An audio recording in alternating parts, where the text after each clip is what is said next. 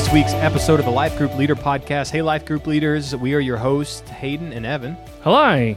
and we love you guys. And we want you to know that the mission doesn't change, that Compass Bible Church exists to make disciples of Jesus Christ by reaching people for Christ, teaching people to be like Christ, and training people to serve Christ. And everything we do here at Compass, including this podcast for you, is to help fulfill the mission of reaching, teaching, and training. Pastor Evan, we're not in a series today. This was a standalone message because we were able to celebrate baptisms, but we did preach a sermon called Lost and Found from Luke 15, 8 through 10. Would you read that for us? I'll make it up for the 11 a.m. service I missed.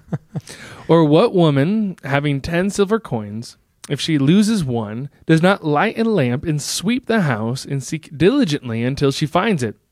And when she has found it, she calls together her friends and neighbors, saying, Rejoice with me, for I found the coin that I had lost. Just so, I tell you, there is joy before the angels of God over one sinner who repents. Hmm, good word. All right. Well, Pastor Hayden, in your sermon or, you know, what'd you call it? Sermonette? Sermonette. Sermonette. Yeah. You know, what was the main focus and point? We didn't have a slide. So, Yeah, no, we had one. I just didn't say it. well, yeah, because you had to Uh, go so fast. You had like 15 minutes. Yeah, I think we made the point. But the point is, if we are going to be Jesus minded people, we must undertake the hard work of going after lost souls and genuinely celebrating when God saves them. All right. Well, you had three teaching points. Point number one, increase your love for the lost. Point number two, get your hands dirty. And point number three, celebrate salvation. Well, I have a handful of questions I like to kind of uh, discuss so you can elaborate a little bit more. Yeah, but you had a lot of sermon notes you weren't able to get to in 15 minutes. Of course. That's like two. That's like two thirds less of your normal preaching time. Man, That's a lot. imagine how much you can get done when you have to. There you go. All right, point number one: increase your love for the lost. Uh, what were the three things? It's kind of the sermon application you had to kind of Yeah. fly through. It's like refrain, remember, recall. But what were those three? Yeah, refrain and remembering and recalling is the way that it's not the only way, and it may not even be in so many ways the way that actually gets you to act out these the, the love that you have, but it'll help you start increasing the, the love that you have for the lost when you refrain from seeing lost people as expendable. And you know, and I think the reformed camp uh, really can can be at uh, uh, at an increased risk of this, right? Because we, you know, God has elected those to whom He's called the salvation, and all of the rest of them are are uh, are, are going to go to hell. I mean, right? Which which is right. That's election, right? I mean, that's the fact that God has elected people uh, to salvation, which means that there's going to be a whole other group of people. Even maybe if you're if you believe in double predestination, you'll say, well, the other group is elected for for hell. Reprobation. And you know, you're going to have a much greater uh, risk of seeing lost people as expendable. Well, God didn't God didn't choose to save them, but it's but the problem that you're going to run into if you believe that is the the Bible doesn't teach that way. Jesus doesn't act that way. Uh, the the apostles did not did not situate their ministries that way. Uh, you, you can believe in an election. I think that's a very biblical uh, view I in think it's biblically correct. Yeah, I think it's a very biblical view. But if your view of election uh, also includes that you see lost people as expendable, you don't have a biblical view of election. Well, because as you've been kind of whoa, sorry about that. Uh, as you've been talking through, it's a worldview perspective. So, what kind of worldview do you need to have to sit there where, yes, you believe the the biblical truth of you know unconditional election that God is Mhm. the one who elect, elects the sinner to be saved. Right. But what kind of worldview do you need to have that you believe that, but then are like, hey, it's you know just they're you know it's they're cannon fodder for God's wrath. Yeah, I mean, you want to know uh, interest. You got to have a biblical worldview if you want to if you want to not think about th- that way. Uh, but you know, it's funny because that's like a naturalistic worldview, right? Uh, that you're just uh, that you're not that you're not. Uh, not the word worthy, but you're not valuable, right? That the that oh, there are just a, a group of people who are damned to hell who are invaluable. It's like, but that's not the way that God defines the person. The person made in the image of God is is of value because they bear the image of God. It's not God's will that any uh, would perish, but that all find eternal life. Now, it's true though that uh, we we have a couple of different wills, right? The decreed will and the uh, what is the other will that you would help, especially as a, from a Calvinistic point of view. Life group leaders, this is for you, of course, uh, to to learn.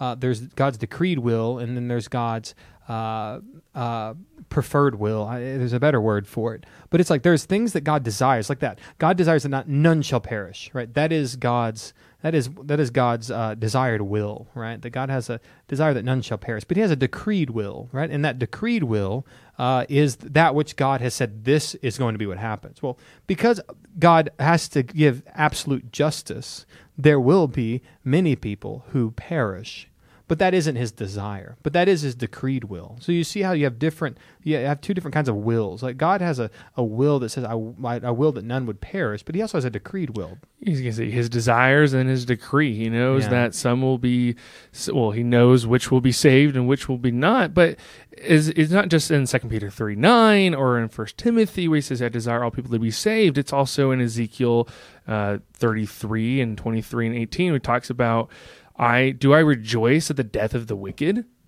He's I like, no, not." I'd rather actually have them repent and be Right. saved. And Right. so there's a disposition that God has to go, I will be just. It'll be good. And in some sense, there will be a rejoicing of the destruction of the wicked. Mm-hmm. But he doesn't rejoice in it because that's his image bearer right that rebelled against him.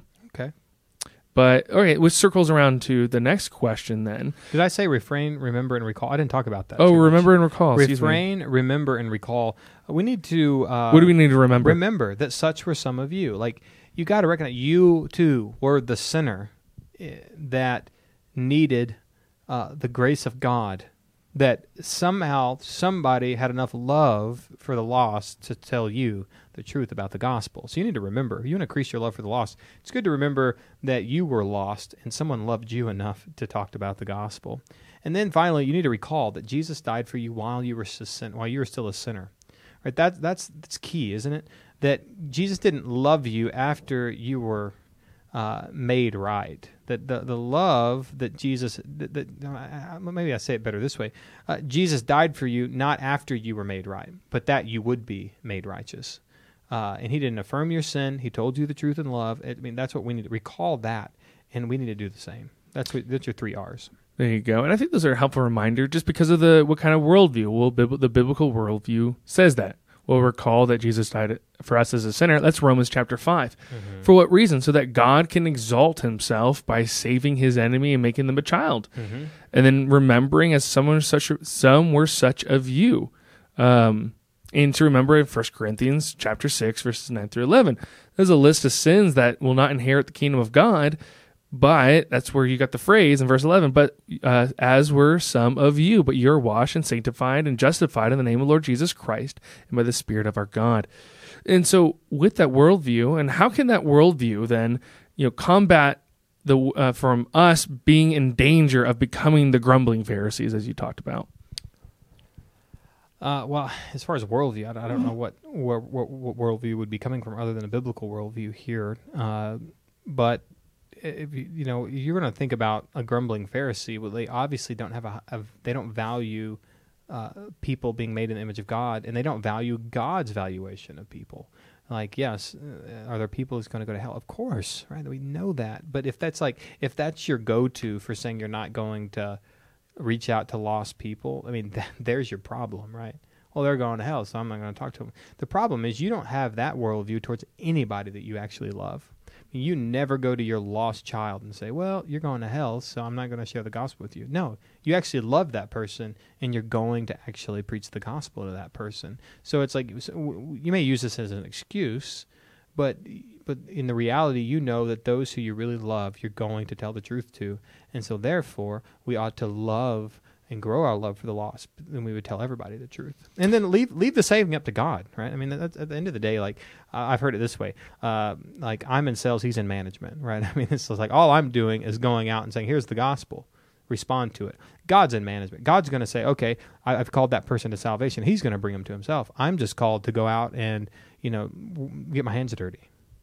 Which I think one of the baptisms was the great illustration of Matt, Matt Jameson. Yeah. It was his wife having a greater love for her husband to ask the tough question to him, saying, hey, are you, do you think you're really a Christian? Right. And we That- should have that attitude towards all people that we have influence with. Yeah, I think that was great. That was a great testimony. And even how like David Thomason had that love for Javier who got Yeah, baptized. A right. complete stranger doesn't know who this person is, and for Yeah. three years walked with this person until Yeah. God finally called him to salvation. And so essentially, what these people, Amanda and Dave Thomason, did, they got their hands dirty. So, you know, what were the three things that we can do to search diligently for the lost? You talked about this in your sermon. Uh, yeah, you need to have the right tools, right? If you're going to get your hands dirty, you need to have the right tools. You don't just want to be playing in the mud. You're going to be working in the mud, you know, and you're going to need the right tools, and that's the Bible. And that's why we try to talk about worldview here. I think being having PM in here last week was great, talking about worldview, and we're going to start trying to help you guys with worldview a little more. Uh, James Sire's book is a great uh, book, uh, The Universe Next Door, his other books that help you understand worldview. But you, know, you talk about worldview, we have a biblical worldview. So what's the right tool? The Bible. Right? It's the Bible. It's not uh, man's best thoughts about God. It's not uh, you know the the fourfold path, or you know, it's like we have the right tool. It's not uh, secular psychology's best thoughts about how to be happy. It's the Bible is our tool that we're going to use to get our hands dirty in the lives of people. And something that I, I want to, you know, kind of let you into our counseling rooms. The Yeah. thing, the reason why we use the Bible is because when we're sitting with the counselee, we, we don't know if this person's really right with God outside of what the Bible says about where people stand before God. A non Christian's going to look like this, and a Christian's going to look like this. And why the Bible? Well, Hebrews four twelve is you know the answer for the Word of God is sharp, living and active, sharper than any two edged sword, piercing to the division of soul and, and of spirit, of joints and of marrow, and discerning the thoughts and intentions of the heart. There's no creature hidden from its sight, but all are naked and exposed to the eyes of him to whom we must give an account. And so that's why we use God's word, because it pierces to the heart something I don't see, Pastor Hayden doesn't see, but only God sees. And that's why he gives us his special revealed will and his revealed word to us so that we can use it to help people see where they stand before God. Hmm. Any more comments on point number two? Yeah. Uh, did I do my three? Oh, he did not do it. Sorry. We're- You're, always- you're always killing me on here. Okay, no. Light a lamp. So use the, bu- the use the Bible. Pinpoint a location, right? An an area of influence. You're going to sweep the area. What area? You know, that's a good question, isn't it? What area am I going to sweep? I need to know. Hey, is is there a big need in my family? Well, I need to start being diligent in that area, using the Bible to help my family understand their need for Christ. School, I, you know, work. I mean, you you can go on for there, but you need to understand where where is God calling me in this time in my life to uh, to sweep what area. And then seeking and finding is starting investing. I said it at the 11, but not the 9. But you guys, you leaders know it because I've talked to you about this in your life group leader meeting. ICE, right? Invite, connect, and invest. Uh, uh, what? That's not true at all. Invite, connect, and engage. I'm like, invest. I, that's icky. I'm like, what's icky? Invite, connect, and engage. Uh, you know that that's another way to think about this. You need to invite people to church. You need to invite people to hear the gospel. Connect with them. Don't just leave them hanging out in the lobby and engage with them. Find a time to sit down with them to talk through. Uh, but that's how you invest, right? That's how you would invest in people. Uh, but yeah, those, those are three. Those are the three for point number two. All right, then point number three was to celebrate salvation. Well, you kind of mentioned this at least in the nine, but what can we do practically to celebrate, maybe as life group leaders, the salvation of lost sinners, especially maybe those who were just baptized? Yeah, I have three S's here. I just didn't get to them. Uh, that I could talk to you guys about. You know, how do we how do we celebrate salvation? We, we know it. We know. Oh, oh, we unplugged. You're doing good. We're back. All right, unplugged. Here we are. Uh, there's the three S's that, that are going to be really helpful for us to know because the Bible says, right? I tell you, there's joy before the angels of God over one sinner who repents. Uh, the parable right above that, the lost sheep, says about the same thing that there's there's rejoicing in heaven over one sinner who repents. Uh, we understand. Okay, there's joy in heaven. They celebrate. Okay, so for us, how can we break that down practically? I give you three S's. Share stories of salvation. That's why I love the way that uh, that we do baptisms because it's God's built-in system for celebrating salvation. Like baptisms help us get people in the water to share their story of salvation, and we get to celebrate that. That's just one really good step you can put into uh, a healthy church. Share stories of salvation. You've got to get the word out of how God's saving people. Uh, number two was shape your community around evangelistic celebrations. shape your community around evangelistic conver- or celebrations. And that's when I said to you guys, there should be a party in every life group this week that had someone get baptized. You know, because at the end of the day, if heaven's celebrating, we need to be celebrating. You know, if baptisms tell us that someone got saved, then we need to be celebrating in our community. So your community should be shaped around evangelistic celebration. I mean, think about that. I mean, what are ways that we can shape our community around evangelistic celebrations? It's like when someone gets saved. I mean, you have a birthday cake for somebody who just lives on the earth another year. it's like, hey, I existed for another 360. You survived. You. Congratulations. Here's a cake. You know, It's going to kill you faster. Yeah, how, how much bigger deal is uh, somebody getting saved? Have a cake, yeah, man. You know, have some cake. Do something. I mean, just do some things that say, "Hey, we we know this is a big deal," and that's your final S. There is show others how God values salvation. Do you believe that God values salvation? Show others the same way. Like, how do you show people that you value anything? By focusing on it by celebrating it. I mean, if if you know, my anniversary is coming up in uh, just a few weeks, and it's like, you know what? How would I show my wife that I value our marriage?